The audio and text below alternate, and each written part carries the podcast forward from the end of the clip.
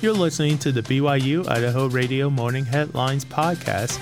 I'm John McSwain. Here are your morning headlines for Thursday, August 24th, 2023. A West Yellowstone woman will spend the rest of her life in prison for the death of her 12 year old grandson. The Bozeman Daily Chronicle reports Patricia Batts received her sentence on Tuesday. She was the final of five people charged and found guilty in the case. It was three years ago that 12 year old James Alex Hurley was found dead at the Batts home in West Yellowstone.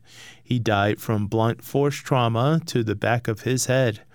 Batts also received two 10 year sentences for criminal child endangerment and tampering with witnesses or informants. The judge said in the sentencing that the ways in which Batts systematically abused Alex was the most horrific he had ever seen as a judge. The autopsy showed Alex had numerous wounds and bruises and a gash on the back of his head, which likely happened days earlier. During the trial, information came out that Alex's 14 year old uncle, James Sessler III, delivered the fatal blow with a wood paddle. He received a sentence to serve behind bars until he's 18. Then he'll be on probation until he's 25. Batts' husband, James Sessler Jr., will serve 100 years in prison. Age Rausch who was 18 at the time of the death, was given a five year deferred sentence and required counseling, and Alex's aunt, Madison Sessler, was sentenced to youth probation until she's 21 and will remain on probation until she's 25.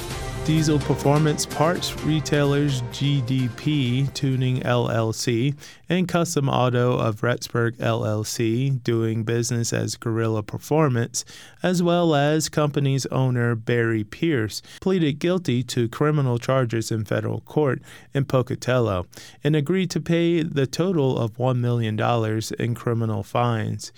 GDP Tuning pleaded guilty to an information charging it with conspiracy to violate the Clean Air Act. Gorilla Performance and Pierce pleaded guilty to an information charging them with violating the CAA by tampering with the monitoring device of an emissions control system of a diesel truck. Besides having to pay $1 million, Pierce faces up to two years in federal prison. The defendants are scheduled to be sentenced on November 8th. The Mountain America Center in Idaho Falls will host its first ever professional hockey game.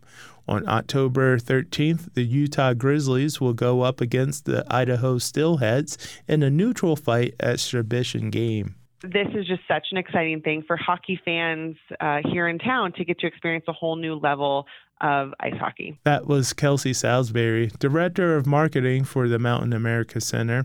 Tickets start at $29 and go up to just over $50. Salisbury says no matter which seat you get, the game will be one to remember. If anyone's been to hockey, they know, especially at our facility, there's not a bad seat in the house. But those seats will also go quickly because this level of hockey does not come to Idaho Falls, never has.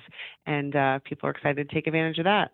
Tickets go on sale early for fans with Grizzlies or Steelhead season tickets and for fans with Idaho Falls Spud King season tickets. The online only presale will be Friday, August 25th at 10 a.m. on Ticketmaster.com. Tickets for the general public go on sale Thursday, August 31st at 10 a.m. Thanks for listening to the morning headlines for Thursday, August 24th, 2023. I'm John McSwain. You can catch more news, interviews, and great content on our podcast feed. Just ask Alexa, Google, or Siri to play the latest BYU Idaho Radio podcast. Or listen to us for free on your favorite podcast app like Apple Podcasts, Google Podcasts, or Spotify. This is BYU Idaho Radio.